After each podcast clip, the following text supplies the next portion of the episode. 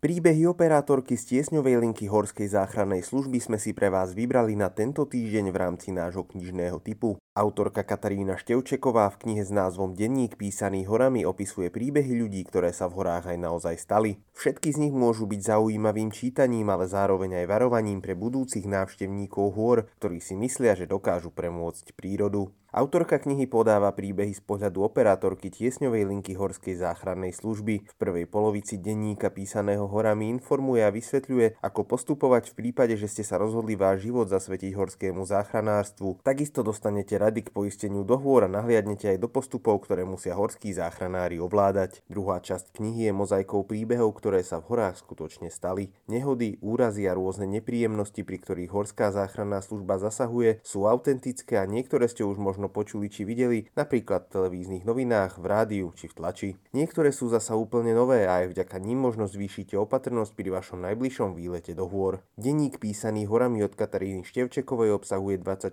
príbehov, ktoré jej uši zachytili počas práce alebo ktoré pozná z rozprávania kolegov. Pri každom z nich sa pripravte na emócie, na detaily aj na pohľad až z troch strán. Uvidíte v nich jedinečný náhľad záchranárov a operátorov, ktorí sa s prípadmi, keď ide v horách o život, stretávajú pravidelne. Knihu Knihu Denník písaný horami od Kataríny Števčekovej nájdete v knihkupectvách aktuálne už v druhom vydaní.